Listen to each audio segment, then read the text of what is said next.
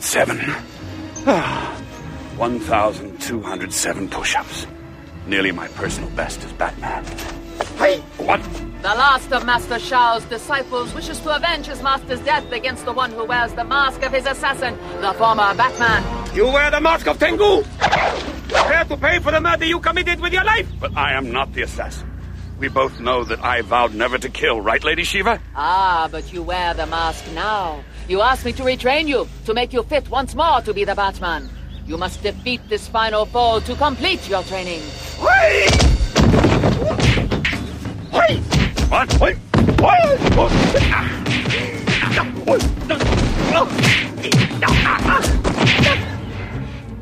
I can see why Bruce picked this old lumber camp for training in, but who's the attacker? Dunno. But that's the Lady Shiva in the black jumpsuit, and she's twice as deadly. Oh, ah, this guy's the toughest so far. Those rice flails are giving him quite an edge. You are losing, Masked One! Fail this last test, and you will not only forsake your right to claim the Batman's name, but you will die! She's not kidding. Got to even the stakes. Only by killing him can you pass! Only by breaking your vows! It is the hidden cost of accepting me as your teacher! Ah, I suspected all along that your training would come to this. I have no choice but to use the ultimate sanction. Fire! No! He's dead! You broke your vow never to kill! You passed the test. Honor is satisfied. You killed the last disciple.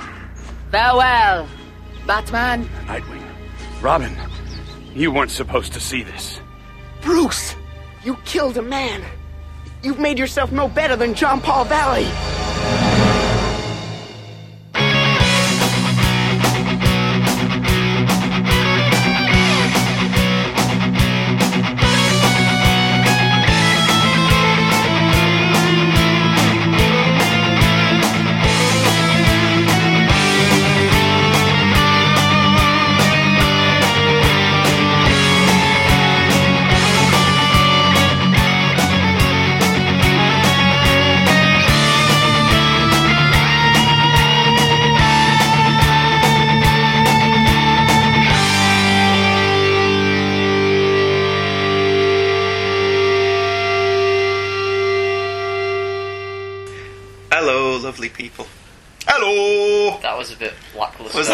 Lackluster? It was. Okay.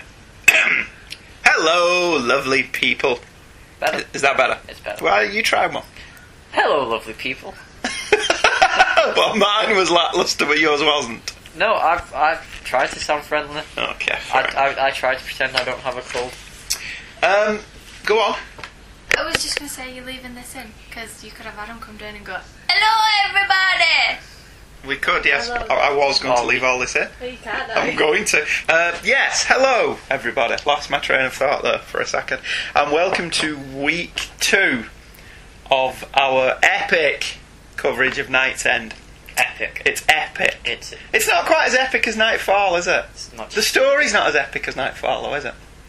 Um, today, four shiny, lovely comic books for your delectation and delight. No, none of these are shiny. Considering this is the 90s, there are no enhanced covers on any of these.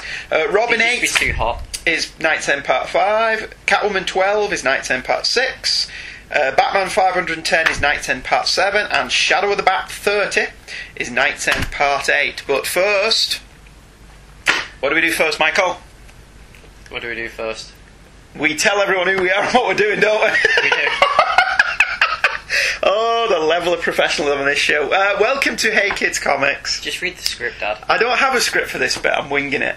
I'm Andrew Leyland. I'm Michael Leyland. He's Michael Leyland. also ashamed. Uh, why are you ashamed? Nothing. Oh, God. Um, the reason we don't have a script for this is because we wrote the notes for all. How many issues is this? About 13, 12, 13, yeah. something like that. All on one document. Because we couldn't decide how we were going to split it up, could we?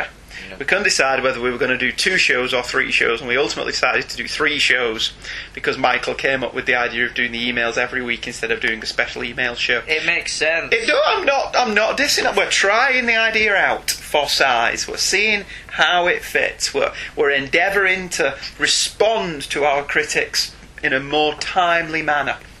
And what I was going to say before you interrupted was it was a good job that we did Oh, okay. because this week we have a number of shiny emails. Do it. Yes, we do. The first one is from Andrew Morton. Hello, Andrew. Hello, Andrew. Hello, Andrew and Michael. Ah, Uh, see, we said hello to him, he said hello to us. It's like he's here, isn't it, it? it is, yeah. It's like he's in the room with us. It's like Skype, but without the Skype.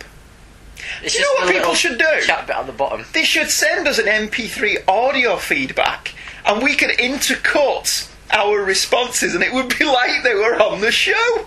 We should have. That's an excellent idea, isn't it? be a pain in the ass to edit. Probably, but since I do all of that, you wouldn't go, would you? I edit sometimes. Yeah, you'll be editing whatever it is that we're doing next that's your baby. Andrew says, I am currently listening to week four of your Spider Man month series of episodes. I doubt he's currently listening to it, as in right this minute.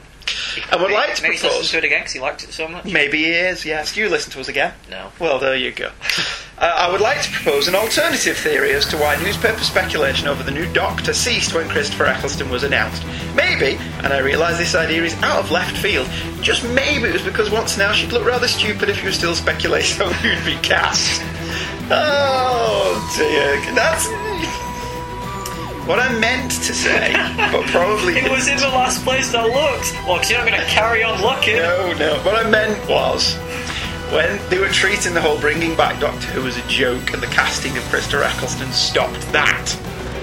Granted, then they announced that they were casting Billie Piper and one step forward, two steps back. But she, she worked out in the end, didn't she? Mm-hmm. All things considered. Uh, but this isn't a Doctor Who podcast, continues Andrew. No, it's an intriguing idea, though. So let's talk Spider Man. I haven't read a lot of Spider Man in comics. You have a lot in common with Michael. I own Spider Man Essential Volume 1 as well as the Back in Black trade, and my local library had most of the trades of the Straczynski run, which I very much enjoyed, but more on that later.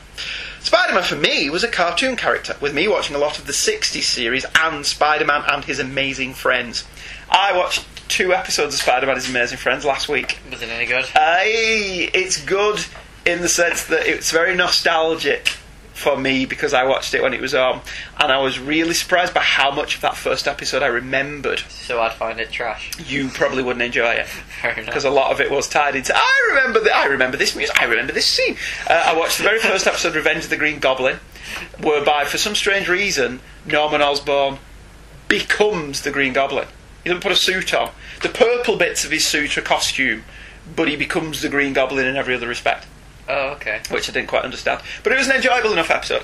And then I watched the one Luke Giaconetti mentioned, where it explained how they got all the super computerized equipment, and Tony Stark was in it, Oh, and the Beetle was in it. And that was alright as well. They were okay. They were, they were of their time. They were very much like Dungeons and Dragons and He Man. And Kidd Video. Hopefully, nothing like Kidd Video. Uh, anyway, back to Andrew's email. I thought the 90s series was brilliant at the time, with long story arcs and great animation, but it's become quite dated.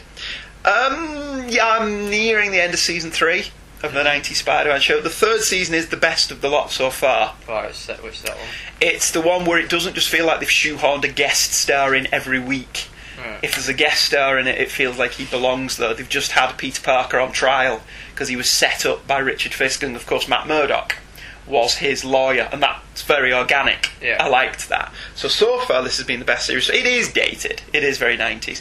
It's got nowhere near the psychological richness that the Batman animated series has, hmm. but in contrast, it does have the overarching continuity.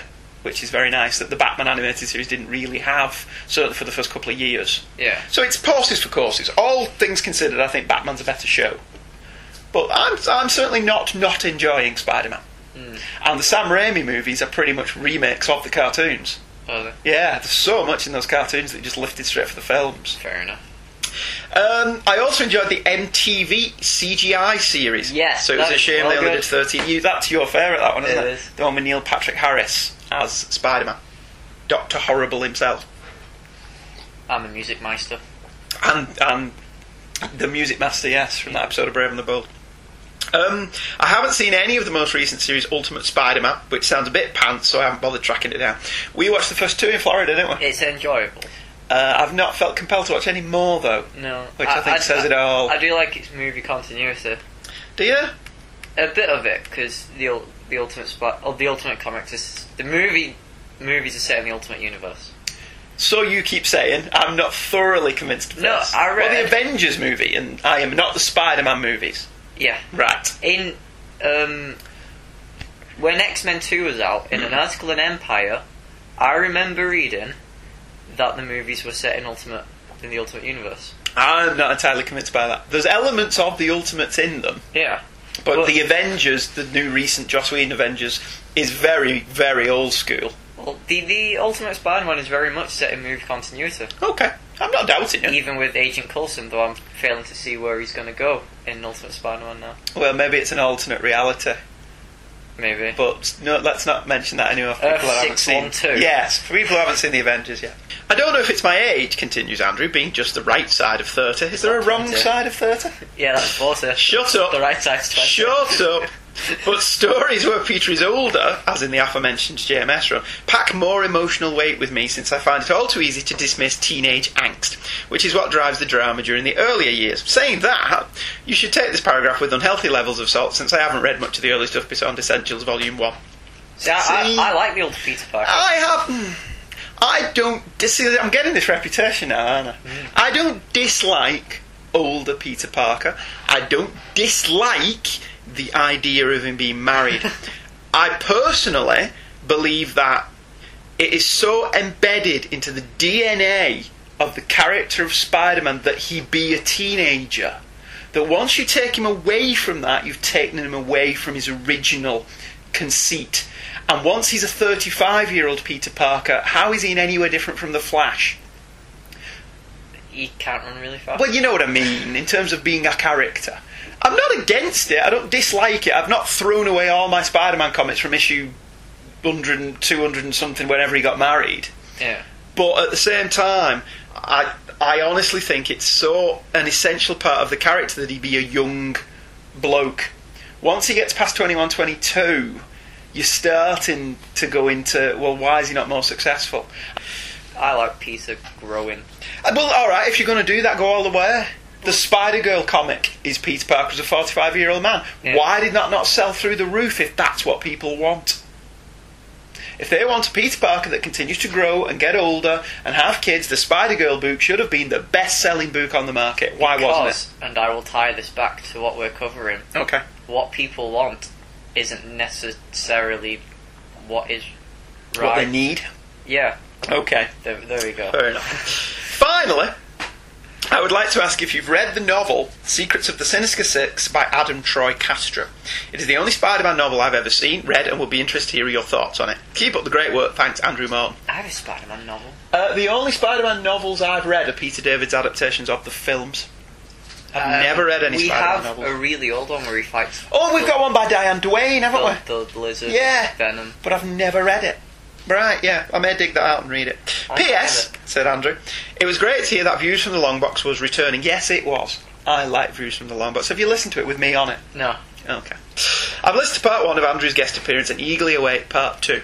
Oh, well, I hope it wasn't too disappointing. P.P.S. Am I crazy or did Michael do a podcast about Arkham City? If I'm not mad, I'd like to hear it, but I can't find it. Please could you send me a download link? Thanks again. Oh, you Oh, are slightly yes, I crazy, need- but yes, I did. Uh, I'll I'll need to send him that link. Uh, Michael did that with Scotty Gardner on the Two True Freaks. It's not about Arkham City. but you talk a lot about Arkham City. It's the only thing we could talk about. Alright, so, so you need to go over to Two True Freaks and find it. You didn't do it as part of this show, did you? no. There is talk of them Should doing another one. one of them. Yeah. Get in touch with Scotty, you know where he is. I, I was gonna. I'm not. I'm not on school now. I can do as many as I want. yeah, you can do what you want. Our next email is from Stephen Lacey. Oh, him again. What's he to drag me over the coals for now? He won't leave you alone, this guy. He's alright, Steve. So Steve does. I do fantastic casts with Steve. There you go. He complains I don't pimp him enough. and he does 20 minute long box, which is a lot of fun. now. I am his bitch. The tagline is Spidey issues, which I only mention because he follows it up in his email. Well, not really an issue. More of a thanks for covering Amazing Spider Man 400. You're very welcome. Okay. Did, Even did he, though- Did he want you to do that as well? I have no idea. Even though it comes at the height of the Clone Saga, Amazing Spider Man 400 is one of the best Spider Man comics ever, by the virtue of putting everything else to one side to allow Peter to say goodbye to May. Her telling Peter that she knew of his heroism and the time they spent together is wonderful, and the final goodbye is so gently beautiful that even with your gruff northern tones. Quoting Peter Pan, I struggled to hold back a tear. Steve, gruff no, that was me being sensitive obviously, obviously, I don't do sensitive. I'm, I'm not. I'm First not. star up to left. And foot star up left. Morning. On foot, on foot morn. Stop e. off for some chips. Aye, chip man. Uh, uh well, thank you very much. I think, and he's put PS, please plug things. uh, our next email is from Michael Bailey, Spider Man Month Week 4. Hey there, Leylands! Hey there, Michael! Hey there, Michael. The latest episode is fantastic. Well, thank you very much. We we put a lot of effort into it. We well, did. fifty percent of us does, or at least what I have gone through so far is fantastic. But I hold high hopes that it will remain so. I wouldn't hold your breath. Set the bar low. yeah, yeah. As long as the bar's set pretty low, Yeah. you won't be disappointed. Uh, this email will be written in stages, I'm trying to get my thoughts to your thoughts out there so they come through the speakers or headphones. Amazing Spider Man 300 is one of my favourites of that era of the character's history, mostly because it introduced what I consider to be the best of the modern, uh, to my sense of modern, which stretches from 1980 to today, villain for Spider Man. Andy kept mentioning how oversaturated Venom became, and I have to agree, which is a true shame for the character. Whilst the Green Goblin and then Dr. Octopus were considered Peter's arch enemies before Amazing Spider Man 300, Venom represented something that Spider Man hadn't, to my mind, had up until that point an evil opposite. The Goblin and Octopus both served their roles well as the arch enemies, with the Goblin being a powerful adversary who had a personal hatred, and Octopus being the but for the grace of God go I type of villain. Venom was powerful, had a personal hatred, and had the same abilities, more or less, that Peter did. Well, I thought the character got quite silly after a fashion, those early appearances were dynamite. Andy called into question Brock's motivation, and I have to admit that he's right overall. See? Me, right. I like when people say that. Because it's so often untrue in real life. yeah. The hatred that Brock feels is quite thin. Going back further and covering something Andy brought up about Peter not being able to survive the bells this time despite surviving them before, in Web of Spider Man number 4, the symbiote pulls Peter away from the bells, thus saving his life. Yes. Somebody else pointed that out somewhere, I forget where. Um, yeah, I went back and looked at Web of Spider Man number 1, and you're absolutely right, Michael. I foobarred up. Now, go on. What? What? What? I distinctly remembered Peter stumbling down the steps of the church himself. Okay. And So were you, were you right? no, I, So what I were you then? I was I was incorrect in my assertion, in my assumption. That was recorded. Yeah, I know. Yeah, I know. Yeah. Shut up. Uh, and so I went back to check whether Spider-Man 3 when a couple of people pointed this out to me. And yes, yes, I hang my head in shame. so my memory was so vivid of him falling or stumbling down the steps himself that I didn't bother going checking it when I really should have done. But I didn't, so I appreciate people pointing it out, kind of, ish. You don't appreciate them pointing out. yes.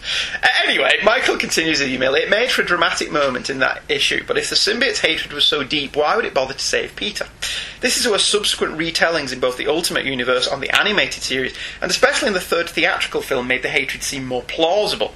Spider Man 3 gets a lot of grief, and much of it's deserved, but I absolutely loved the Eddie Brock Venom angle to the film until the end, where everything went a little, as Al would say, caca. By having Brock be Peter's opposite in the civilian lives, it made him being Spider-Man's opposite, that opposite, that much more powerful. Yeah, I see. I don't think Spider-Man Three is as cack as everyone says. oh, I do. Do you? Yeah. It needs to get rid of all that Sandman stuff It about does. the the baby girl and Spider-Man being responsible for Peter Parker's uncle's death. and- Especially with him letting him go. yeah, that that needs to be gone. Sp- Sandman should be just in it as a bruiser. Mm. And who teams up with Venom at the end? And There I be live no with that. backstory at all. No, because what's wrong with him just being evil? Well, yeah. You know. Or, or he should show up and say, Spider-Man, I'd like to introduce you to the Avengers Initiative. no, that should, Sam Jackson should show up and do that. Another little minor bit of business about ASM 300. Mary Jane allows Peter to take a picture of her without the benefit of clothing. Yes. I'm curious why Dan or one of the other writers never picked up on this and had those pictures be found or stolen and then posted online. It seems in this day and age nude photos of celebrities pop up all the time, and while I wouldn't hang a 12 issue mega arc around it, I think that since the relationship and then living together still happened, it might make for a good subplot. Ah, but the pictures were taken after they were married. And, And they now marriage. never got married. Yeah. So certain events we have been informed by Joey the Q never happened as we saw them. It- so that may not now have happened. It could have, because in one moment in time, she does say to him that she never. she only wanted to get married with him to have children, Yeah. and that if they weren't going to have children, there was no point in getting married because she felt they were already as close as they would be if they did get married. So Fair enough. happened. I'm not saying it didn't. I just think Michael wants naked pictures of Mary Jane. Which is fair enough, I suppose. You know, if I was a drawing, you would, wouldn't you? Amazing Spider Man 400 will bring a tear to my eye just about every time I read it, or even in my gruff northern voice. While I wasn't collecting the Spider Man books at the time, I did read the issue soon after it came out in my friend's dorm room during my second semester of college. Even though I'm pretty on record as someone who, on the whole, detests Aunt May as a character. Yes, yes, you're pretty on the record of that. This was, as Andy pointed out, a fitting send off for her as a character, and it's a shame that it was later retconned because this story had real power to it. Love Mark Bagley's arc and his Spider Man in particular. Great show as always, guys. Look forward to the next one. Mike, you're very welcome, Michael. I'm glad you. I hope that, that uh, as you carried on listening, we didn't let you down. um, to make up for the week that he didn't send us an email, and you lamented that fact, didn't you? I did. Michael sent us another email. Oh, good. Excellent. Hello again, Leyland. Is this him saying, "No, I was let down by the rest of I listened to the rest of your episode. God, it was crap. As I was writing my last email, there was this nagging feeling that was screaming at me that basically kept repeating, Hey, you're forgetting something! You want to mention something, but you were in the car on the way to work, you were listening to that portion of the episode, so you couldn't write it down and not get into an accident. I wonder if it yelled at him in a British accent. It could. That would it was be- your voice. It was my voice saying, Mike, you've got to email me because you're forgetting something. The nagging voice in his head is you. That would explain a great many things, wouldn't it? I thought it was just you who had that nagging voice. No. Everyone's now got my nagging voice in their head. Probably saying stuff like, Doom likes this! Uh, as I was. Michael's email continues. As I was looking for some comics in my atrociously out of order comic book collection, you tell me I've, how many comics have I lost recently? I can't find. Fatale number two. I lost an issue of Avengers yesterday from Roger Stern's run. I just cannot find it. I had it on Sunday. And that's what. I was reading it. Uh, I lost Avenging Spider-Man number five, apparently. It was- didn't I? it Didn't I, Michael? No, it was issue three. Whatever it was. I, I lost it, didn't I? If you're going to accuse me of stealing comics, at least get the right number. I didn't accuse you of stealing it. I accused you of losing it, and you said, No, I didn't. No, I didn't. No, I didn't. Oh, yeah, I did. I didn't. It was under your bed. Alright, when I found it, it was under your bed. I don't want to go under our bed. Um, I need to get my comic book collection in order and soon, says Michael. It hit me what I wanted to tell you. Andy expressed some. Well, curiosity is the wrong word, as he seemed like he could give less than a crap about the subject. I, that's, I didn't mean to come across as I came, as I gave less than a crap about it. There's very little you. Yeah. More than a crap about. There is, there is that, yeah. But I, I don't dislike. Well, I'm, I'm not really bothered about them, but I understand why people collect trading cards and baseball It's an cards. addiction. Yeah, I get why they do it. It's just not my bag. I did used to get. I mean, I don't diss on anybody's hobby, unless you know it's collecting human heads. In which case, That sounds that's right. probably going a bit far. And I collect comics, so that's a glass house, really, isn't it? I shouldn't be chucking bricks around.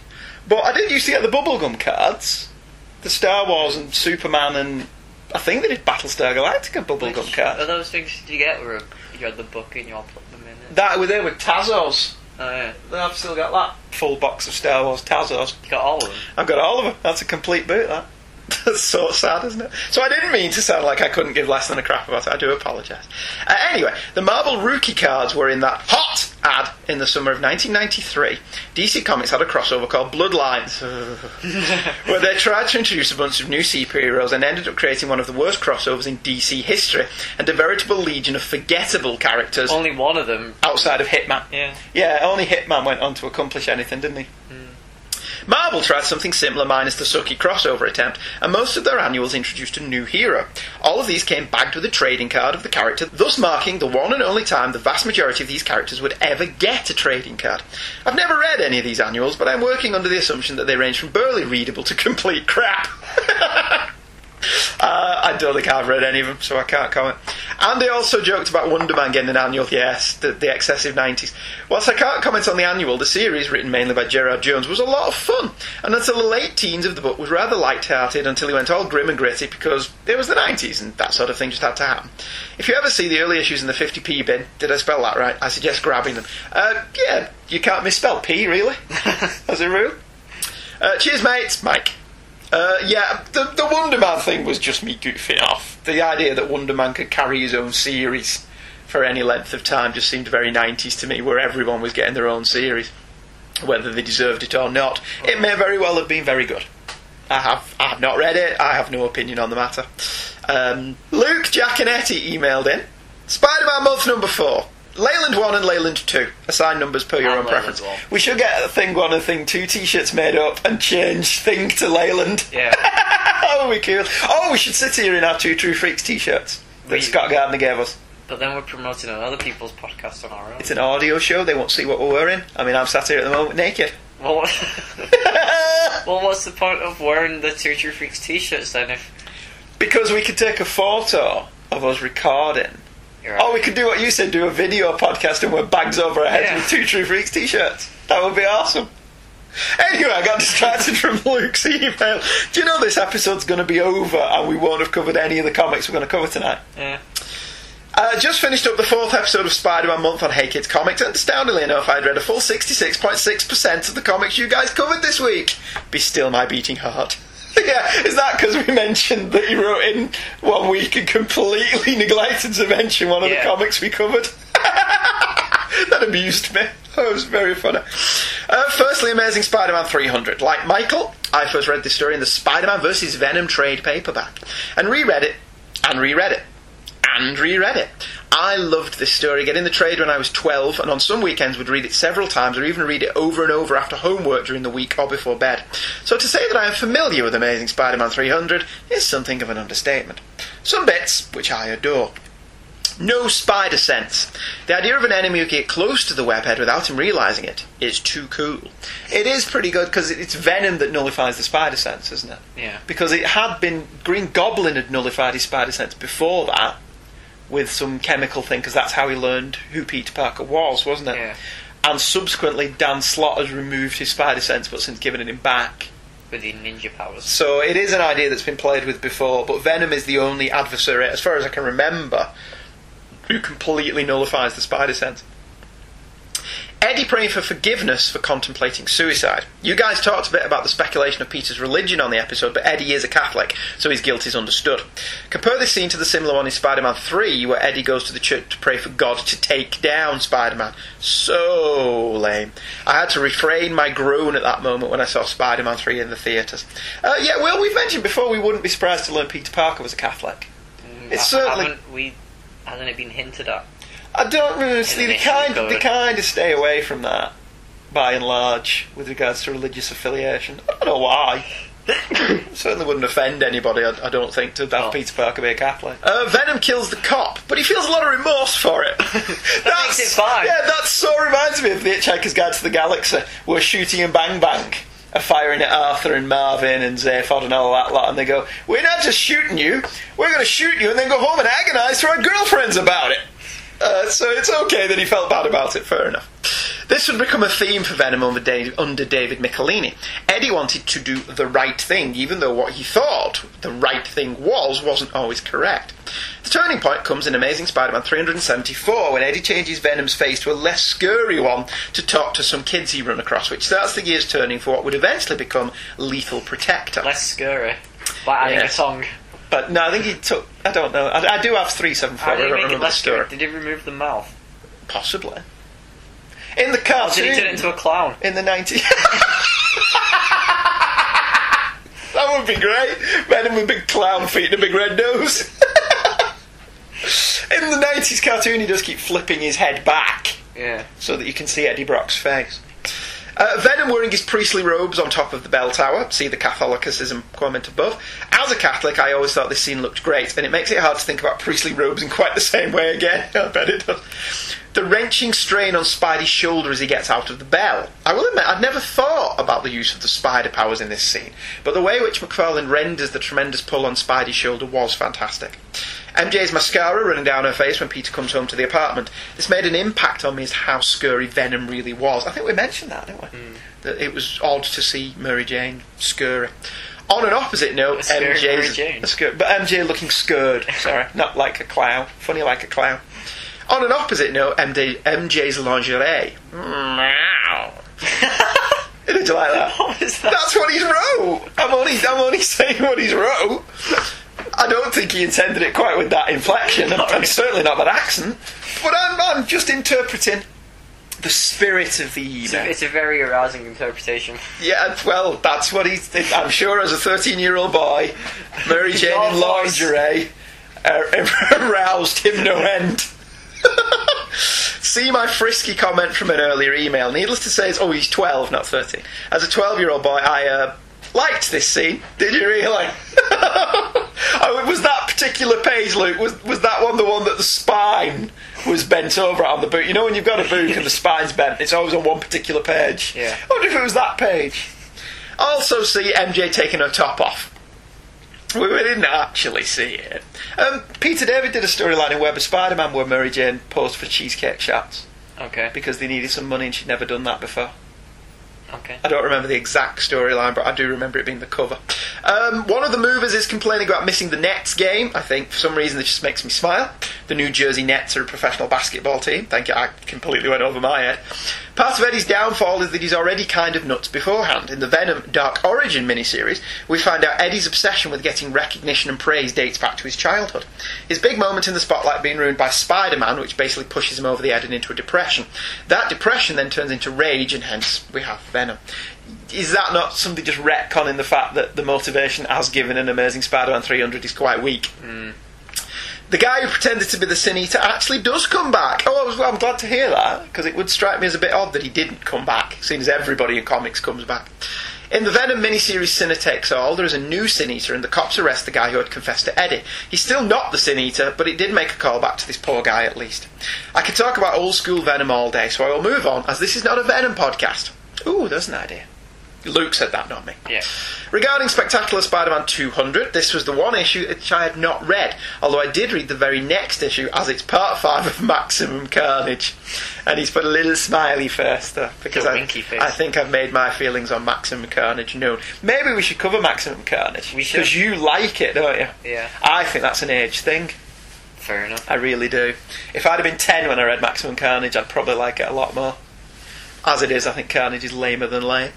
uh, I do, however, remember the cover very clearly from Wizard magazine. I remember thinking that the thought of the Green Goblin was dead. it does sound like a cool story, though, and I liked hearing about the elements which would be recycled for use in the movies and whatnot. I will have to keep an eye on the cheap copy for that one. Yeah, do. Amazing, spectacular Spider-Man 200, sorry, is really good. Um, but if you're going to pick up Spectacular Spider-Man 200, you need to pick up all of DeMatteis' run because essentially 200 is the culmination of his two years on the book. It works as a standalone story, although you disagreed with me on that, didn't you? A bit, yeah. But I recommend DeMatteis' run on Spectacular. I think it's really good. He's the AzBats of Spider-Man. Who is? Carnage. Yes, He's he like is. the yeah. Of Venom. Yes, he's AzBats to Venom's Batman. Yeah. Yeah. Now then, Amazing Spider-Man 400. This one I bought off the rack as I was reading the Clone Saga at this point. I remember the double cover thing, and I remember it not being very terribly impressed either. I also remember seeing a lot of copies, and in fact seeing them to this day, with that secondary cover ripped off. Oh, really? Hmm. I think it gets caught on other comics in a stack and then just tears. It's very cheap looking and doesn't do it for me. I never minded the gimmick covers so much. I love the foil covers on various issues of Iron Man from this time period, but I don't exactly miss them either. Um, some of them are cool, aren't Yeah. they? The holograms were cool, and the But cover of Spectacular Spider-Man 200 was cool. Yeah. But When they fail, they spectacularly. yeah, fail. Amazing Spider-Man 400 was an epic fail, wasn't it? Mm. That was a terror. But even the creators think that was an epic fail. The bit I mainly remember about this issue was Ben being on the outside looking in when Aunt May dies. A few months later, when the big reveal came down, I talked about with my Spider fan friend Andrew, and he thought it was very cold that the real Peter had to watch through the window while the clone got to be by the bedside. He makes a good point, but as is par for the course at this point, Ben Reilly's life sucks, so it's not overly surprising that it happens to him either. The death of Aunt May was a huge deal at this point, one of those big changes which happened with some regularity in the 90s. Say what you will about the 90s comic scene, and there is a lot of bad things to say, but there was a certain daring and boldness associated with the era. The era? The era, where if you thought you could kill a sacred cow to tell a good story, then you were allowed to do it. Could you kill Superman, or break Batman, or reveal Spider Man to be a clone nowadays? I don't think so. Although they've killed Spider Man in the Ultimate Universe, Yeah. and as far as I know, he's still dead. And the rumours of them killing Batman. But again, Um, well, in the movies. Oh, in the in Dark Knight Rises. Uh, but in the 90s, you could do that. It was the right mix of the growth of the direct market, the lack of interest from movie studios, the lack of availability of the spoilers on the internet, and the rise of creators who'd grown up reading the characters, which meant you could do stories like this and the audience would be on board with it. Like Andy says, the Clone Saga was a huge hit, as was Death, Funeral, Reign, and Knightfall over at DC. So clearly, readers were excited about the story and wanted to see it play out. The problem was Marvel went too far, but that's a tangent for another time. No, we can tangent off on that one now. The Clone Saga was supposed to have a definite endpoint But it carried on. but it was selling well. So the new people who just took over Marvel said, "This is selling well. Make it last longer. Okay. Make it last longer. Keep making it last longer." So they kept making it last longer, and it just got more and more confusing and ridiculous as it went along. Uh, quick, real quick regarding the hot comics from ETM. I love that everyone who writes into us writes hot comics in capital letters. Of all the image comics you mentioned, the only one I have is Shadowhawk 2 issue 1. The titling is because Jim's Valentino's Shadowhawk was a series of miniseries, so this is the second miniseries. Shadowhawk is one of my favourite books from the era, and I will defend it to this day. Good.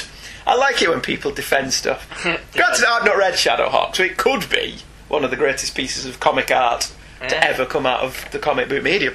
Could be the Ulysses of the comics. It could, yeah, it could be Gilgamesh. Could. Um, Doubt it. I doubt it, but you never know. Um, unlike its mega violent contemporaries, the violence from the hero in Shadowhawk is treated with disgust and shock from the other characters. The book did not glorify violence or machismo, instead showing it as a cycle which bred more and more carnage. Jim Valentino was the other image founder because he was not a hot artist like Jim Lee, Todd McFarlane, or Rob Liefeld. He instead brought some real indie chops to the book, and thus his book reads a lot different from the other image titles of the period. Just some food for thought. Oh, I may pick that up then. If I see that in the cheap bins, I'd uh, I'd be interested in that. I didn't buy. I'd said actually I made a mistake. So there you go. I was wrong again. Okay. On Mike Bailey's view from the Long Box show, not only did I I say Spectacular Spider-Man only ran for 220 odd issues when it ran for something like 260. I made a slight foobar there. Yeah. I also said that after buying a couple of issues of Spawn, I never bought another image book until Walking Dead. That was wrong. I remembered afterwards I bought Jerry Ordway's Wild Star. Was it Sky Zero or Storm Zero or something? I bought that four issue miniseries because Jerry Ordway's artwork in that series is gorgeous. But other than that, I didn't buy another image book till The Walking Dead. Also, of course, Wonder Man. Everyone's jumped on the Wonder Man thing, haven't they? Have. Who'd have thought Wonder Man had so many fans? And uh, Wonder Man had an annual and an ongoing series, and it rocked. And no, I'm not joking. I believe you because Mike Bailey said the same thing. So I have no reason to doubt what you say. It's like Wonder Woman, but with no boobs. So, so where's the fun in that then? And one last thing, Andy, you mentioned that there were three Transformers books and a G.I. Joe book when you dropped comics after the Hobgoblin reveal in 1986. I hate to nitpick. What you gonna do Of anyhow? course. But I think you have this backwards. I probably, I probably just wrote the wrong numbers in my notes. Mm. And as we know, when I read my notes, I've often made a mistake. Didn't we say that Punisher debuted in Punish in Spider-Man 141 at one point? We made a complete mistake at some point. Uh, there was one Transformers book, the ongoing series, which at this point was still being written by Marvel editor Bob Budiansky, who helped create all of the original Transformers characters, and three G.I. Joe books. The monthly title by Larry Hama and Rod Whigham, Special Missions, a side series which allowed for one-off stories to be told, and occasionally crossed over with the main book. So do you think that was like a Legends of the Dark Knight type thing? Probably. and Order of Battle, which was the G.I. Joe version of Who's Who, which, ironically enough, I'm currently reading. Both Transformers and G.I. Joe are well regarded books, despite being licensed toy property comics because of their strong narrative continuity and highly involved backstories. Understanding that they are not your cup of tea, but they were, as odd as it sounds, some of the best Marvel comics being published in this era. Yeah, I don't want you to get the impression I was dissing on licensed books, though. I love licensed comics. Okay. And my favourite comic book at the moment is The Bionic Man. yeah. I think that's a really great series. Uh, growing up, obviously, I loved Marvel's Star Wars series and the Indiana Jones book, DC Star Trek. I thought Marvel's Battlestar Galactica series in the late 70s was frequently better than the series. I just think. Doesn't take much. Well, no. I just think with Transformers and G.I. Joe, I just think I was the wrong age. Hmm. If I'd been 10 when Transformers and G.I. Joe came out, If well, you- maybe not G.I. Joe, because G.I. Joe didn't get shown over If you were 10, you'd have enjoyed everything. If I was 10 when Transformers hit, I suspect it would have been like Star Wars was for me. Okay. I think I would have been into the animated series and into the faction figures and into the comics and it's I think it was just I was just the wrong age for it. I'm not dissing on Transformers or G.I. Joe. I know that both properties have big followings as evidenced by the fact that both of them still have comic book series being published today. yeah. Um, does IDW do both? Yeah. G.I. Joe and Transformers. So the, I'm not dissing on licensed comics. I think I was just too old to get bitten by the, the whole Transformers thing. And as I said, G.I. Joe was never shown over here other than as Action Force, which again I don't think I watched. I did watch Transformers. Robots in disguise. So I liked the cartoon series, but I liked it in the sense that I watched it because it was on. I've only seen the film. What the new one with No. Megan Fox oh, and God, that was awful. But hmm. no, the old animated one. oh, yeah, you had the film on DVD, not hmm. DVD, video, Yeah, didn't you? I've got a DVD too. Oh, brilliant. Anyway, this is super long, so I will sign off. Thanks again for a great episode. Can't wait to hear the top 10 next week, Luke. Well, I hope you weren't disappointed with my top 10. Bear in mind they were favourites, not best. And finally, in terms of emails, good because we're about 40 minutes into the show, uh, Dave Walker's emailed in. Hey guys, hey Dave. Since Luke keeps getting all the attention from writing in weekly, I thought I'd send in at least one regarding your Spider Man celebration stuff. Firstly, the animated series from the 90s was great, although I'd have preferred it if everyone and their mother hadn't had access to laser guns of some sort. I know it's a kind of censorship, but I don't know if that makes it even more annoying to me. Yeah, well, it's a Saturday morning cartoon, so they couldn't really have guns shooting at each other, so they've all got laser Unless, weapons. unless they have bright yellow and orange guns. Yes, so you couldn't smuggle them through customs as if they were real guns. Yeah. that's, that would be great. Anyway, not sure if you knew this or not, but I have heard that the reason for the Hobgoblin showing up prior to the Green Goblin in the series is purely due to the fact they'd started to make the toys for the series before the scripts for the first season were finalised. That would explain a lot.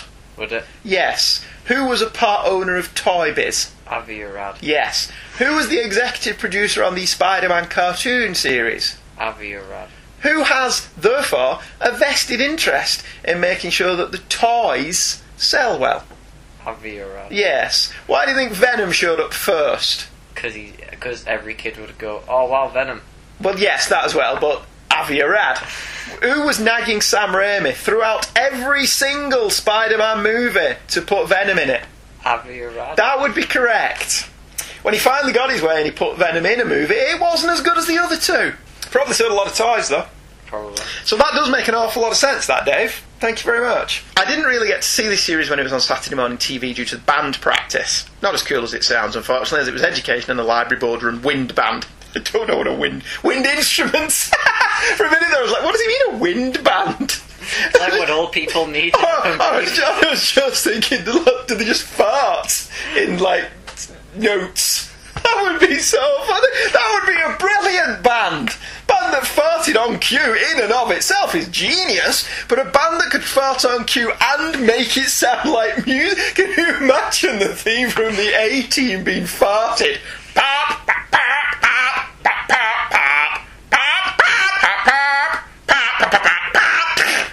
That would be genius. Could have called himself the Beans. oh, I'm really sorry that I realised that that was wind instruments now, because that just sounds like so much fun. Next up, have you read any of the novels, such as the Times Arrow trilogy, where Spider Man and the X Men hop around time and end up in a few alternate realities? No, I've not read any of the books. Apart from, as I mentioned, Peter David's um, adaptations of the film. I remember it being a fun read and would recommend it. think it was by Tom DeFalco who was responsible for me actually starting to buy comics, thanks to introducing a new Spider-Man in his Spider-Girl title, which was the first title I then started buying regularly in order to find out who it was, and then just continuing since I found I've really enjoyed the book. Yep, Spider-Girl's brilliant. I really enjoyed Spider-Girl. A possible no prize explanation for Peter smacking MJ, his pregnant wife, across the room, since I'm pretty sure it's been brought up once or twice. Yeah, Michael brings it up every week. is that he still has some of the venom symbiote cells within his body somewhere, and they're messing with his brain every once in a while, just in case someone tries to turn him into the next Henry Pym. uh, yeah, I, I think they just kind of forgot that that ever happened. It never happened anymore. Yeah, okay. Michael, just so you know, I wasn't into comics at the time, and I still knew about Amazing Spider-Man 400 and the death of Aunt Meg when it was coming, so it might have been a little bit important. There you go. Um, okay. you don't remember saying anything, do you? I don't. That's because you don't listen to our show. Strange and possibly random fact I like Please, Please, Please Let Me Get What I Want before I knew what it was, as I really like the instrumental version from Ferris Bueller. I do enjoy both the she and him and Smith's versions, but I think I have a preference for Zooey's voice. Thanks again, guys. Dave.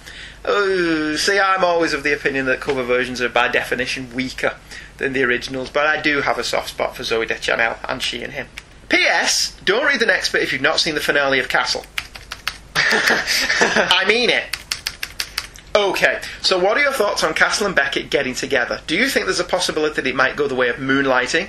I'm hoping not. Also, were you saddened by the seeming breakup of Ryan and Esposito? Yeah, we were more gutted by Ryan and Esposito. Are you joining in with this bit, Ange?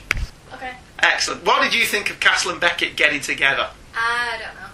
Excellent, good. I think it may ruin it, well, it depends if it only goes for one more season. It doesn't really matter. but it does. Do you think? Yeah. Alright, okay. When Superman and Lois got together. Sorry, Clark and Lois. Ratings tanked. Mm, Maddie and David. was a bit cat. Ratings tanked. In fact, Moonlighting was pretty crap after that part. point, and up to that point, it'd been genius. That Shakespeare episode's brilliant. Yes. Good love. Good love. Give me the baby that I love. Good love. Oh, so that's what he's singing Right. whenever he does I that. now challenge you to do a full episode without singing. Oh, I don't know about that. I don't think I can do that. There's an entire audience of 400 and odd people who listen to the show every week who demand that I sing. They do. Yeah. They email in regularly saying, please sing more. Yeah. Actually, no one has ever emailed in and asked that. I don't know whether to be offended or not. And also, yeah, we were more gutted about Ryan and Esposito, weren't we? Yeah. We love Ryan and Esposito. If they're going to remake Starsky and Hutch and it can't be Nathan Fillion and Adam Baldwin, It should be. it should be Ryan and Esposito, shouldn't it?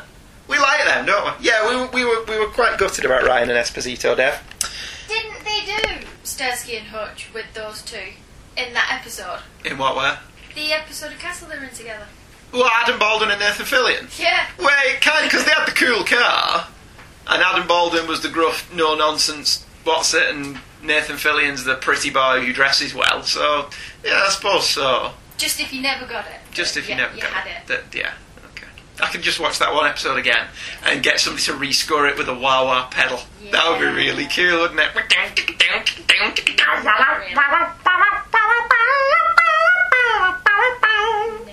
Okay, fair. Excellent, good. I, I liked your contribution though. Okay, can I join in with this conversation? You never watched Castle. Yeah, watch it. I know. So you can't. So thank you, Dave. Uh, yes. hmm. Are we getting back to the show? Yeah, now? getting back to the 47 minutes in. Do you want to split this into two? Or do you just want to carry on and do night, nights? Let's ends? sit into two if you want. But then we'd be two weeks. We don't really need an extra episode in the bank, do Is we? this an interlude? Uh, we're going to put a trailer in for somebody's show. If you've emailed with the trailer, you may hear it here. Uh, and we'll be right back because we're already 50 minutes into the episode. Rocketed as a baby from the exploding planet Krypton, Kal-El grew to manhood on Earth, whose yellow sun and lighter gravity gave him fantastic superpowers. In the city of Metropolis, he poses as TV newsman Clark Kent, but battles evil all over Earth and beyond as Superman.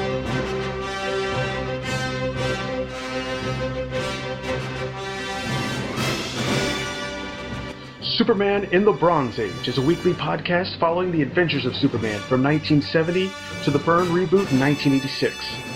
Follow along at supermaninthebronzeage.blogspot.com.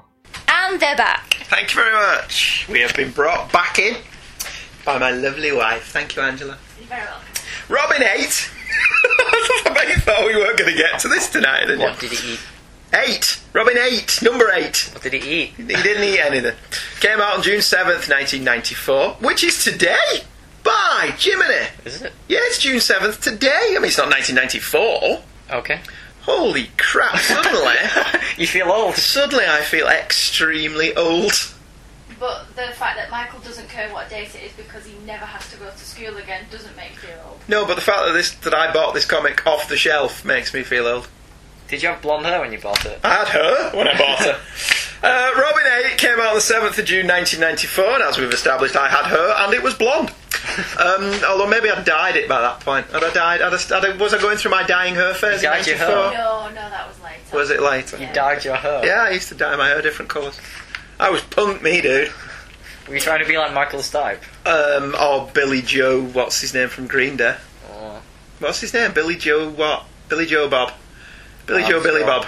Yes, Bobby Joe Billy. but I don't know his name anymore. You Generic redneck name. Yes, there you go, generic name.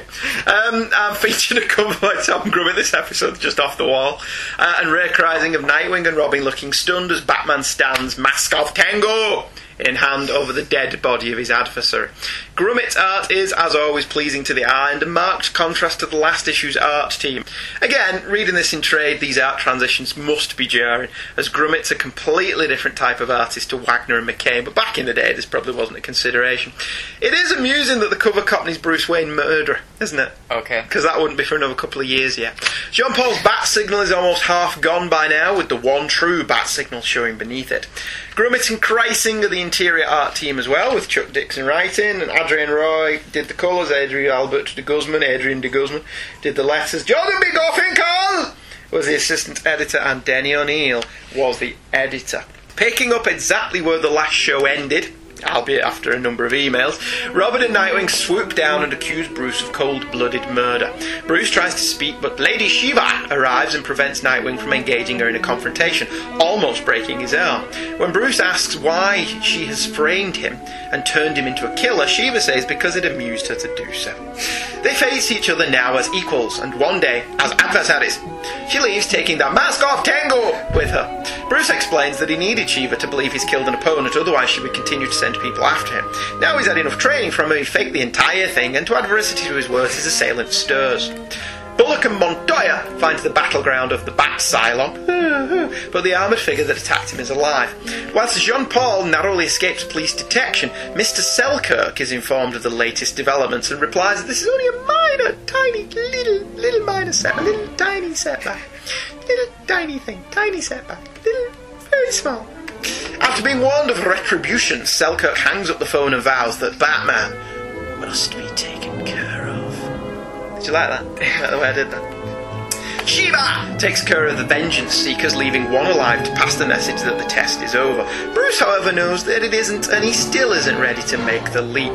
Back at the cave, Bruce Wayne once again dons the costume but denies that he's back. But the battle has only just begun. That was, that was. Laughing at all your accents and Did you like all that? Mask of Tengu! your noises. We should film the synopsis because I do actually act them, don't I? Yeah. It's very good. Uh, well, I don't know if it's very good. I don't know if Olivier would be queuing up to give me an award for it, especially seeing as he's dead. Again, Oscar from your acting. God, yeah. You got lipo with your acting? Uh, we are left in no doubt that there's more going on here than meets the eye, speaking of Transformers. But the reaction of Nightwing is especially interesting. Despite his joking with Bruce about his replacement, Dick's obviously very annoyed. And not just with Bruce's choice of the Batman, but his perceived neglect of Robin, and now turning his back on his own cause. His dialogue about this making him worse than a murderer, because a murderer never stood for anything to begin with, is a potent argument, and his storming at Shiva only to be taken out in one move is very effective. There's a wonderful moment on the back of page five where Nightwing groans in pain only after he knows Shiva's left. Hmm. Which I thought was a really nice touch. He's not letting it be seen that a woman took him down. His pride gets in the way. Page 5 also has a really funny panel of Bruce pulling Robin back from Shiva by the cape, which I thought was hysterical. What would Edna, Edna Mode say about that? No cake. No capes! Uh, page 6, it's really lucky the bloke Bruce killed waited until the precise moment Shiva left to wake up, isn't it? Well, it would have gone down li- um, differently if Bruce had made just a little tiny mistake. What really killed him? Oh crap! I actually killed him. If he really, he went to right. You can get up now. I was only kidding. No, come on, She's gone now. come on. She's gone. Nightwing, call nine one one. Page eight. Whilst it's a foregone conclusion that Bruce hasn't killed anyone, this constant neutering of Jean Paul really defeats the point of the story. That said, the panel of Jean Paul pulling himself out of the river is gorgeous. I love that shot. Tom Grummett's brilliant. What's Grummett doing now? Is he doing anything? Um, I don't know. Right, okay. Page ten. Yes, well, Well- hold on, let me have a look at page 10. Okay. 10. The movie at the cinema closed is a great movie, and you know I can see why all those ninjas like it so much. It, it usually sells out. All, all it's it's a hit, Though I've no idea why the theatre is mostly empty in this, you know. Because it's full of ninjas. Maybe people don't want to go to the cinema with ninjas though. Maybe they think I'm going to get killed. They sound like a hoot. yeah, yeah, they sound like a right laugh ninjas, don't they? Are they not allowed to talk or laugh? I don't think they're allowed to do anything. Although they're talking in this, they're having a bit of a conversation. Uh, page 11. Ah, we're being attacked by someone with boobs, but I can't tell the difference between a man and a woman, so I'll just attack anyone wearing that mask. Yeah, that is that has been a bit. Da- it doesn't help that at least in the issue of Batman last week, where they established this in Batman, um, just looking back over the number five or nine, at least she was wearing baggy clothes, Yeah. whereas here Grummett draws her in form-fitting clothes. So you've got to be pretty dumb to not realise that this is a woman wearing the mask of Tengu. Uh, page 13, the kid's trying to nick the Batmobile's priceless. Is that a callback to Jason Todd? I was going to say, Jean Paul could have recruited his own Jason Todd. Yeah, he could have, yeah, because that's um, post crisis how Jason Todd was recruited into being Robin, wasn't it? He was boosting the tyres off the Batmobile, and Batman caught him. So, so the first thing is not, oh, you, you little scumbag, get off my car. It's, hey, how would you like to live in my house and become Robin? How would you like to come out with me at night dressed up in a funny outfit? I'll take you up on that offer, mister. That doesn't sound in any way dubious. Come and live in a house with me and an old guy on our own. And this little There's a big cave. midget. Yeah, my little hunchback midget. They didn't have the hunchback midget then. Page 14, um, we get a really lovely Dick and Tim scene. Nightwing's attitude to Jean Paul's religious leanings have been very subtly handled by Chuck Dixon, and it's another scene that draws attention to the different ideologies of the once and present Robin. Throughout, Dick has been rather derisively referring to Jean Paul as a religious nutjob. And here, when he asserts that Bruce will take back the night, Tim makes a reference to God being on his side. Dick's reaction that Jean Paul has that gig sewn up and it doesn't seem to be working out too well for him is quite telling, and compounded with the other references in the previous issues, seems to imply a differing theolo- theology to Tim's. Like I said, it's very subtle, and Dixon gives no indication either way, leaving it up to the reader to interpret it however they want, but it's commendable for that very reason, and at least he's giving them different points of view. Again, on page 16, Tim having to lie to his dad makes him uncomfortable, but as Nightwing points out, at least he has someone to lie to, which I thought was a nice touch. Oh, did you not? No, it was. Okay, fair enough. Uh, baying, baying. We get a little scene just a bit further on where Bane knows that Batman's back. Um, and I just thought that was a great little touch where he's obviously imagining himself surrounded by bats because they're obviously not there because they disappear in the next panel. Uh, it's it's kind of cheesy, but at the same time really fun. Um, and then the issue ends with us getting a full page splash of Bruce Wayne back in the suit. Wonderfully rendered by Tom Grummett. He's still got fantastically muscled legs for somebody who's spent the better part of a couple of months in a wheelchair, hasn't he? Yeah. Doesn't seem to have atrophied his muscles there much. Uh, there's still a lot of unanswered questions, and even Bruce isn't sure he's back yet. The story feels like it's on track to a big conclusion. We still have to deal with a Bruce Wayne that may not have his nerve back, and an Azrael that doesn't want to give up. But this was a really good issue. Again, the ads are all a bit samey. But uh, the novel by Denny O'Neil is out. Advert on the back page. Okay. Because we mentioned last week all the adverts. There's an advert for the Shadow movie. So you and- knew how it ended before it ended. Um, yeah, if you read the book before you read the comics, yes, that's- that's- I hadn't considered that. No. KnightsEnd Part 6 crossed over into Catwoman, issue number 12 to be precise. The cover's by Jim Balent and has Catwoman wrapping her cat o' nine tails around AzBats or Cylon Batman. As he is about to pummel Dirk Benedict into unconsciousness. it is, look! It's Dirk Benedict! Poor AzBats is beating up on Face Man! It, it's also the most lifelike photo reference face. I don't think it's supposed to be Dirk Benedict. No, but it is. It does look like Dirk Benedict, but I don't think it's meant to be him. Uh, it's a really good cover, actually, isn't it? Apart from Catwoman's rather ridiculous pose, where Balent always just seems to have her thrusting her breasts out and sucking her stomach in, doesn't he? But it's it's a nice cover. I quite like it. to perhaps give Balance some credit as an artist, Cylon Batman woo, woo, is um, his outfit actually looks credible though, doesn't it? Well, except the gloves. Ish. Uh, and Catwoman's breasts are perfectly round, as is Balent's want. It's called Fire in the Sky. It's by Chuck Dixon. Dixon? Who's Dixon? Chuck Dixon, who scripts over Jo Duffy's story. Jim Balent penciled. Jim I Like Boobs Balent, copyright Michael Baylor. Uh, Rick Burchett inked. Buzz Setzer coloured. Bob Pinaha lettered. Jordan B. Gorfinkel was assistant editor, and Dennis O'Neil was the editor. The story runs thusly. Batman, the real one, perches high above Gotham on the familiar ledge from the past few issues, and every iconic Batman stands on a gargoyle image ever drawn. With no hesitation, he jumps, falls, and then, at just the right moment, lets loose his batarang and swings swiftly to the buildings below. He's back. Catwoman, meanwhile, has learned about Selkirk from a thug she's tied up, but she really wants to know about the cybernetic enabler. Whatever the hell that is. Other thugs show and she's catnapped by Selkirk, who wants to know what she knows. They take her to Selkirk's pant house. Pant house? Pant house. It's where he stores all his pants. He's just got a room full of Y fronts, white ones, That sounds ridiculously pants. white anti tighty whities. Uh, his penthouse. Bad guys always have penthouses, have you noticed? They do. So, so do good guys, though. Well, yeah, okay. Uh, where she promptly overpowers the thugs charged with keeping an eye on her. Cylon Batman. Woo, woo. X, that was very good. it's like there's a Cylon in the room. uh, arrives as he too was tracking down Selkirk, who is having problems with his clients based upon Batman destroying his warehouse in the last few issues. He orders Catwoman's death, and then all forces to converge on the Batman. Woo, woo. Whilst Catwoman fights her way free, Batman fires Selkirk's men, literally, and he heads for the helipad. Catwoman beats on him, and Batman shows up to finish the job. Selkirk tells Batman Lee Hat is dead, but before he can kill him, Batman, the real one, Nightwing, and Robin arrive.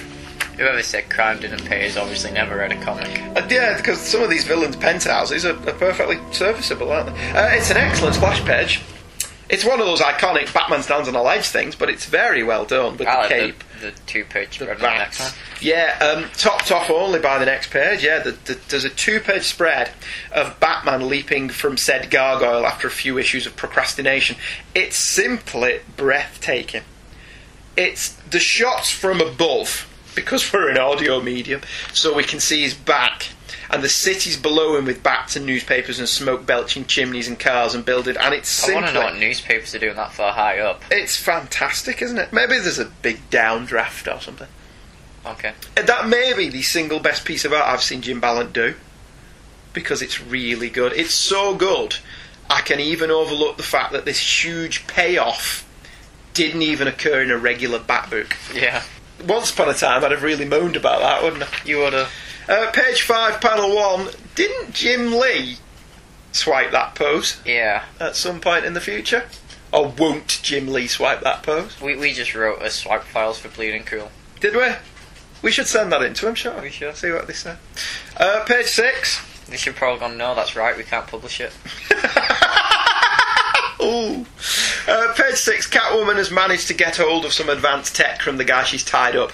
I adore that she plays that being a woman. I don't know how this works I'm card before almost ripping his nose off. She's really funny. um, page eight. I love that Catwoman doesn't rabbit. She pussyfoots, cat scratches, and kitty corners, but she never rabbits. Which I thought was a nice bit of dialogue. She'd, she'd run late if she was a rabbit. That's true. Um, adore the shot of the Batmobile on page 10 and that Jean Paul doesn't care about the traffic problems he's causing. The bottom panel of that page as he's swooping through Gotham City. He kills all. How many cars does he wreck though? One, two, three. There's four cars that are caused. He should make a, a monster bat truck. He So he should. drives over them. It does four cars though that, that crash as a direct result of his irresponsible driving, mm-hmm. isn't there? Oh dear me. Bruce is going to have a hell of a time rebuilding his reputation after this, isn't he? A bit. I wonder how many points he's got on his license because of uh, Cylon Batman. Does Batman actually have a license? It's a very good question. Does he have a license in the name Batman? You know, like George Clooney had a credit card. Page 12, 13. Uh, Catwoman's escape is brutal and hysterical. She's tied in a wheelchair and she still manages to take out two armed guards in a confined space like an elevator. It's really cool. Her reaction to the Rolling Stones being the elevator music's really funny. Yuck. Page 14. When will people learn to say what else can go wrong? when you say what else can go wrong, everything will go Yeah. wrong. Page 15 is funny. These people are pretty dumb, aren't they? I do like that uh, Catwoman actually points that out, though. Yeah. Let's see how dumb these people are. Pretty dumb. Because uh, she just blasts the window out to make it look like she's escaped out the window when all she's done is hidden under a desk. And they don't bother checking because they're very stupid. Um, you've made no notes for this one. Did you Did you read it? I, I did. I, re- I read it. I thought this was really good. I I, thought it was really fast paced and really funny. I didn't enjoy it that. much. Did you not? No. Oh, right. There's a real feeling the action's heating up. Bruce is back in the suit. Azrael's about to get a whooping, and Catwoman was really cool here. She's almost Indiana Jones esque in her escapades. Um, it's a nice break to the formula of the first few issues, and it ramps up the tension. And as usual for Dixon, some of this was very, very funny. But you don't have anything to say.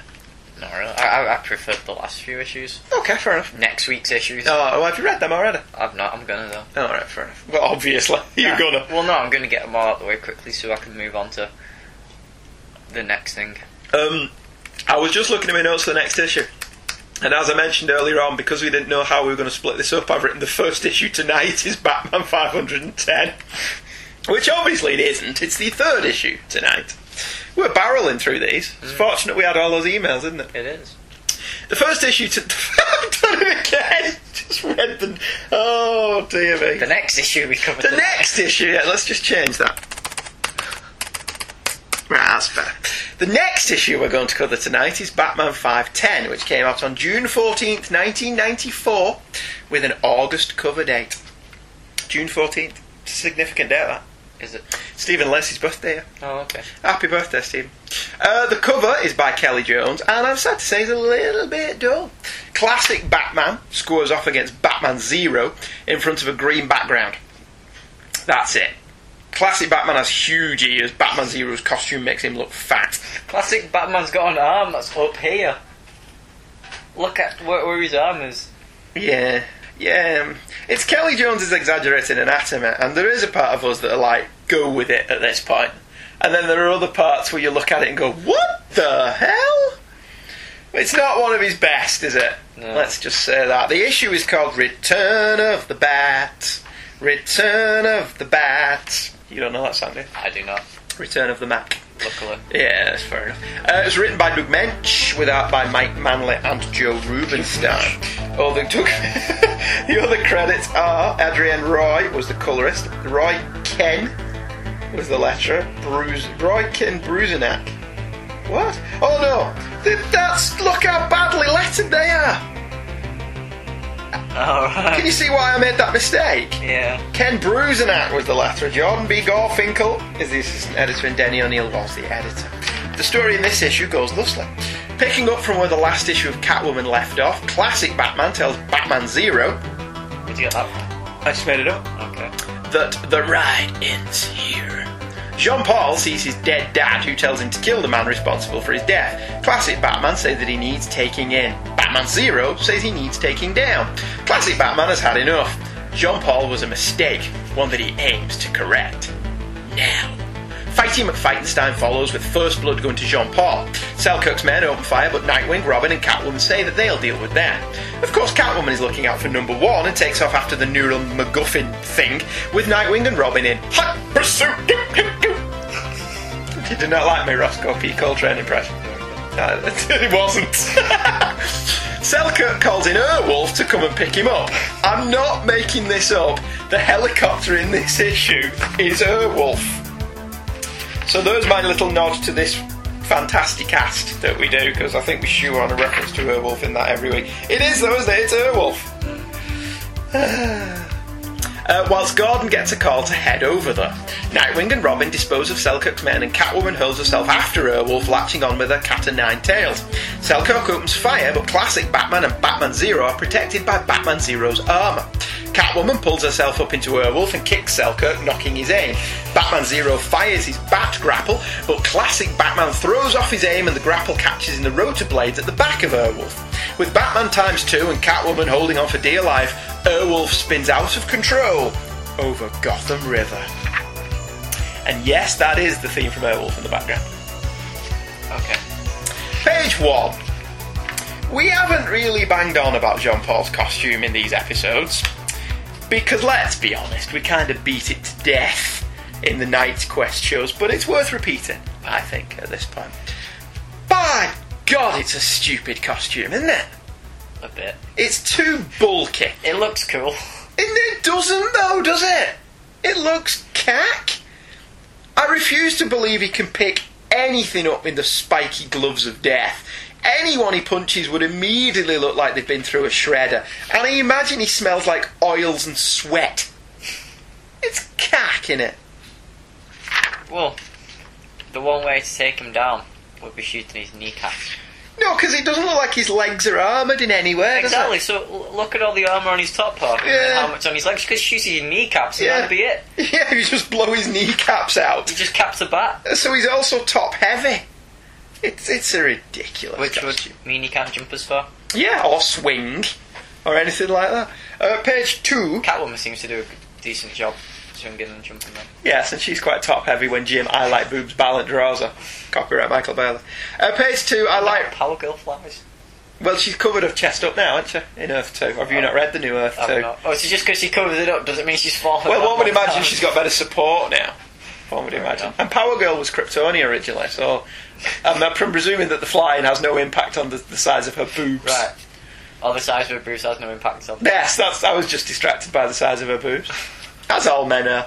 Page two, I like Robin's line about reasoning with Jean Paul, and the last time he did it, he was nearly choked to death for his troubles.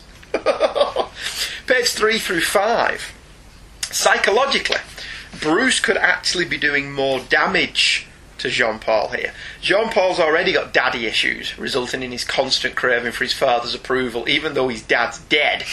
Uh, and he even still sees him and talks to his ghostly apparition.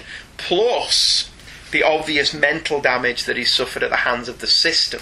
Having Bruce turn up and essentially being his adoptive father figure, only to have him say that Jean Paul was a mistake that needs correcting, may not necessarily have been the best approach Mr. Wayne could take. I did like Selkirk's line on the bottom of page 5, which in a minute I'm going to tell you what it is. Yeah, it's all very interesting, gentlemen. One man fighting another one over the right to repeatedly risk his life attired like a bat. I thought that was quite funny. I don't know why he was British. Well, Yeah, it's because I can do a better British accent than I can anything else. oh, yeah. Only arguably. Um, again, referencing to costumes, I'm really not a fan of this era's Nightwing costume. Are you not? No, it's better than the disco collar version he had Yeah. in the early 80s, but it's still got far too much yellow on it. Not as good as the black and blue one. No, I prefer the black and blue. I even like the, the new 52 Nightwing Black and costume. red one. Yeah, I Mm. think that's a really good costume. Uh, page 5 through 11. The fight between Bruce and Jean Paul is suitably brutal, but again, suspension of disbelief is stretched further than Stretch Armstrong. Bruce repeatedly punches Jean Paul's armour with no obvious damage to his knuckles. To be honest, I expect a bit more from Bruce Wayne. I really thought he'd be using his brains a lot more. Yeah, more tactical in his approach to fighting with him, especially being as he clearly has him outclassed in that department, instead of engaging in a bare knuckle brawl. Page 12. I thought it was interesting how the mobile phones impacted on stories. It's remarkably fortunate that whenever they need Commissioner Gordon, he just happens to be near a phone. Yeah. Um, but it is necessary to the plot, so what are you going to do? Uh, page 13 through 22 is one huge fight scene, and it's a lot of fun. Not as kinetic as Chuck Dixon's action scenes. Uh, Nightwing and Robin taking out the goons is a little bit pedestrian, to be honest, and the Batman versus Batman slug point, slug point? Slugfest is disappointing for being a slugfest rather than showing exactly why Bruce Wayne is the better choice to be Batman. The Airwolf stuff at the end is good fun, especially for featuring Airwolf, uh, and the cliffhanger is suitably epic.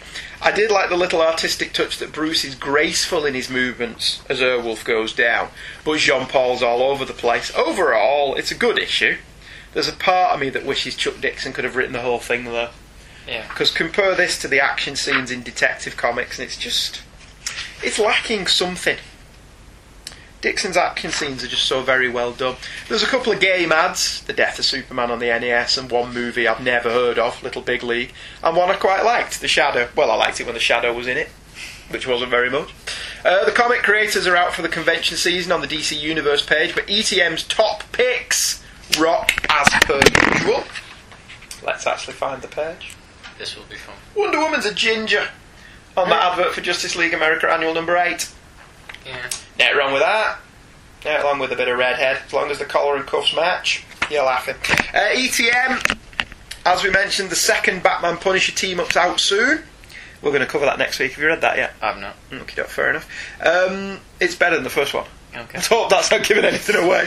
Uh, whilst the X Men are in X over mode with three, count them, three upcoming crossover stories Final Sanction, Generation Next, and Life Sign. Um, needless to say, they all come with foil, prism, or copper covers, and if it's not hot, they are at least can't miss. The top picks are Doom's 4 from Image, which I've never read, but is apparently red hot. Doom likes this. Doom. Very good. I don't think it's anything to do with Doctor Doom. Um, Fantastic Force with its foil cover and disturbing and violent new image title, Hell Shock. Oh, of course it has a hell in there. Uh, there has to be a hell in there title somewhere. called Hell Blood Action Force X. Hell Blood Max. Action Force. I'd buy that comic. Hell Blood Action Force Max. Yeah. Brilliant. Wetworks was finally available, and there were numerous trading cards for Marvel Universe, The Simpsons, and Star Trek, Magic, and the Jihad card set. I'm not making that up. It's spelt differently, J Y H A D, but it's still the Jihad card set. I'm passing that without comment. I'm not saying anything. Amongst the sillier titles that leapt out at me, Boot and the Bruise Crew. What? Boot and the Booze Crew? I can understand. He's just going getting ratted on a cruise. And Troll, Once Upon a Hero. Was that those little troll things? I've no idea. Uh, honourable mention goes to Normal Man. Exciting. what a riveting comic that must be. Normal Man. Today, Sam McNormal man woke up on just a normal day to go to his normal work in his normal car. Oh God, he made some toast. he got a coffee. It was Coffee all was normal. It was, yes, it was all very normal. Uh, the big news was the beginning of the end. Zero Hour was launched with every DC comic getting a zero issue, and you can buy all forty of them for fifty dollars, which I suppose isn't that bad. Being about what one twenty five a book at this point when they were one pound fifty. Finally tonight, Night End Part 8 was to be found in Shadow of the Bat 30, which came out on July 21st, 1994. The cover is more Brian Stelfreeze's excellence, with Catwoman, Batman Classic, and Batman Zero leaping from an exploded helicopter, which on the cover of this doesn't look like Airwolf, which I was quite disappointed Doesn't look like much, it just looks like an exploding wild nights, wild city. There, there is that, yeah. The, the, the cover copy covers the exploding helicopter, which seems a bit sealer. It's a very, very good cover, though, in and of itself. Or at least I thought it was. Uh, nice use of the pink colour scheme to give the illusion of early morning. Entitled Wild Nights, Wild City, it was written by Alan Grant with art by Bret Blevins. Colours by Adrienne Roy, lettered by Todd Klein, cover as we've mentioned by Brian Stelfreeze. Airwolf continues to careen out of control towards Gotham Bridge, with both Batmans and Catwoman still holding on for dear life. Robin and Nightwing conclude their business and knock out Selkirk's other goons and witness as Airwolf crashes into Gotham Bridge. Catwoman is hurled free but takes shrapnel to the head. Classic Batman leaps in and saves her, and Batman Zero takes this opportunity to pound on him. Airwolf manages an emergency landing on top of the bridge, but the doors are mangled and Selkirk and his men cannot escape. With Batman still fighting Batman, Robin and Nightwing evacuate the bridge. Classic Batman notices fuel leaking from the crashed Airwolf all over Jean Paul, but because Jean Paul is a tool, he doesn't notice and tries to take Classic down with a flamethrower. See if you can guess what happens next. It blows up. Yes, ablaze, Batman Zero falls into the sea. Batman and Catwoman scale the bridge. Batman to rescue Selkirk and his men. Catwoman to retrieve the neural MacGuffin that she wants. Selkirk chucks it in the sea, so Catwoman punches him in the face. Batman rescues the guy with the busted leg. Catwoman, reluctantly, carries Selkirk, and the third member of the team is left to die as Airwolf explodes. Actually, he doesn't. Catwoman takes them both, but it's not very clear in the art that that's what happens. Batman gets to the floor, jumps in the Batmobile to find Jean Paul, but Jean Paul has installed new safeguards and the car explodes with Bruce inside. Like a Ferrari. Exactly like a Ferrari. But Thomas Magnum wasn't in the Ferrari, Mac was. Oh, poor Mac. But then he carried on seeing Mac throughout the rest of the series. Sometimes he was a ghost, Fair enough. sometimes he was a guy who just looked like Mac but was played by the same actor. Okay. Um, I thought this interest, the interesting thing about the where this issue opened was with two splash pages, which I thought was quite interesting and not something that is done normally. Sometimes they'll have a two-page splash, Just not two splashes but not together. two splashes together. Um, I do wonder if that's simply because Shadow of the Bat doesn't have a splash page; it has a credits page, and I wonder if maybe they thought that was going to be the splash followed by because together they look a bit odd, don't they? You would have thought Alan Grant would have known the layout of his own book. Especially by issue thirty. Yeah. You'd have thought that, yeah, possibly. Uh, Alan Grant's much better at psychological stories, to be honest with you, than the action. And here it's a bit confused. And at the end of the last issue, Airwolf was careening towards the Gotham River and the bridge, whereas here they're close enough to the ground to get caught up in some trees, but then they're high enough from the ground that Batman has time to leap down after Catwoman when she falls. Did you think that was a bit off? A bit. I thought that was a bit strange. Like the fighting Nixon on page four. Yes, they are fighting Richard Nixon on page four. um, I'm not a crook! uh, well, actually, um, I did think it was a bit strange in this issue that Harvey Bullock was back at the office telling Commissioner Gordon what's going on.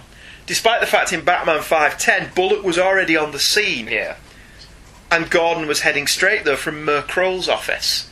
If you remember in the last issue they phoned him, he was with Mayor Krol, getting chewed out again. Maybe he stopped off at the police department just to get told where to go again. And Bullock was there instead of being on the scene. Well, what I've learned from Night's Quest Dewberry. and Knightfall with Commissioner Gordon and Mayor Krol is Commissioner Gordon doesn't know what to do if there's no one shouting at him, so Um, it is. It's a minor continuity niggle. It's especially egregious as Gordon never gets to see the Jean Paul Bruce confrontation, or at least we never see that happen. yeah. Um, I think it happens in the audio adaptation, but it doesn't happen here. I have to confess, on page fifteen, where Jean Paul sets himself on fire because he's an idiot, amused me no end. I quite like the because there's the whole fallen angel Yeah. aspect of that, where he's on fire and falling, which ties in with his Order of St. Dumas stuff. But purely from um, a visceral point of view, he deserved that. I would have just liked him to have been burnt to a crisp there. That would have been much more satisfying. Um, Catwoman punching Selkirk is likewise hysterical. She just holds off and lamps him. Yeah. Um, Batman rescues one guy who has a broken leg and orders Catwoman to carry Selkirk. It's not made terribly clear in the artwork, but Catwoman also takes the blonde guy, and then she just disappears from the story at this point, doesn't she? Hmm. We don't see her again in KnightsEnd.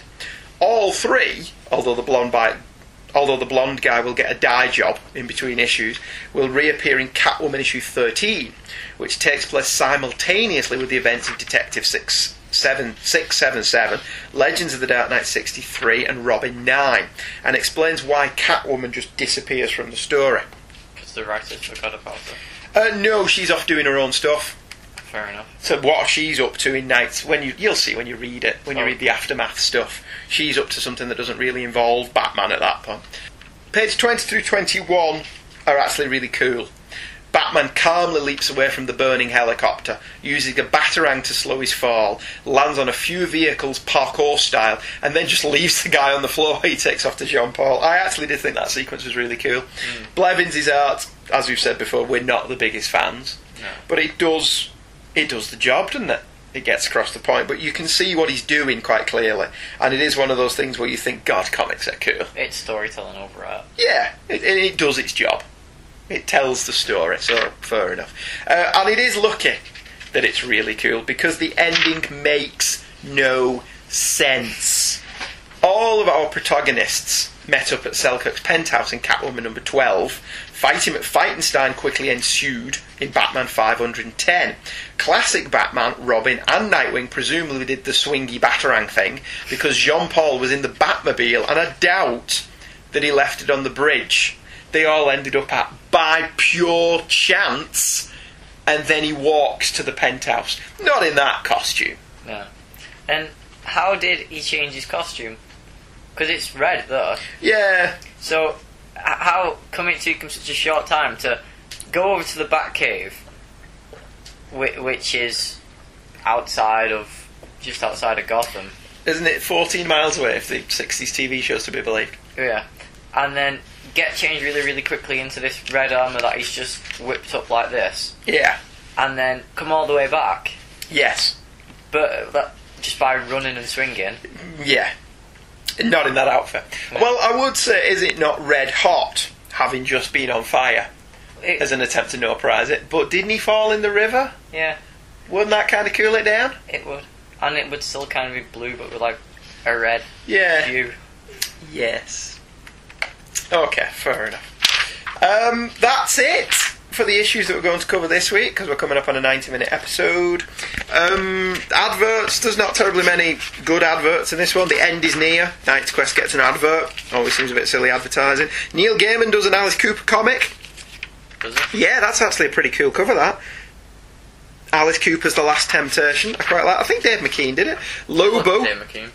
Lobo's Back by Alan Grant. Lobo in the Chair. Defying anatomy once again. Yes, defying an because it's Simon Bisley, I think, who did the artwork for that one. The Dark Stars have recruited Donna Troy. I never read The Dark Stars, I don't My think. Deodato cover. It is, yeah, it did some good stuff. Uh, the Demon is by Garth Ennis and John McCrea. You've read all of them, haven't you? I've not. Oh, have you not? I've only read the annual. once again. Zero Hour is coming, and the Spin Doctors had a new album out, apparently. Milking that one hit wonder for all it was worth. What one hit wonder? One, two, Princess here before you. I'm dum blah blah blooby doop. Two princes are still adoring you. Ba ba ba. From the album A Pocket Full of Kryptonite. Because everything comes back to Superman. As Michael Bailey would point out. But you've got the her for Hanson. Shit. Um, that's it for this week. Next week it is the final four issues of KnightsEnd, which are Detective Comics 677, Part 10, Legends of the Dark Knight 63, and then Aftermath, which is Robin 9, Catwoman 13, and an issue of Showcase that I can't remember the number of because I don't actually have it as an individual issue. I had to get that from our mate Tor. Okay. Tor. Uh, we'll also be looking at the second Batman Punisher team up, and that will wrap up our Knights trilogy. Thank you for listening. Thank you if you emailed in. Email in again if you want to. Been a long time Since what? since we started. I know, but we've not done it consecutively. I. We needed a break after KnightsEnd. Uh, and we'll be back next week. Thank you very much. See you again. Bye bye bye.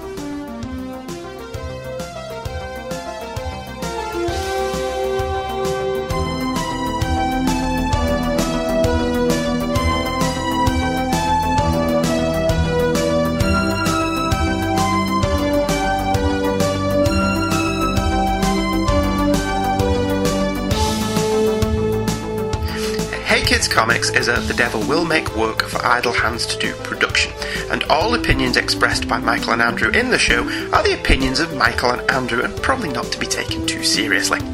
All music and sound clips used in the show are copyright the respective copyright holders, and no infringement is intended. Michael and Andrew make no money for this, much to their chagrin. New episodes drop every Thursday at aplayland.podomatic.com, but you can also listen through our Facebook page, which you can friend us on by using Hey Kids as the first name and Comics as the second name. You can also listen on our website, where you can also view the covers of the comics we've covered this week. That's www.heykidscomics.webspace.virginmedia.com. If you have an opinion on our opinions, you can email us on heykidscomics at virginmedia.com. We also have a forum, www.forumforgeeks, all one word, .com, where you can drop by and say hello if you're allergic to email.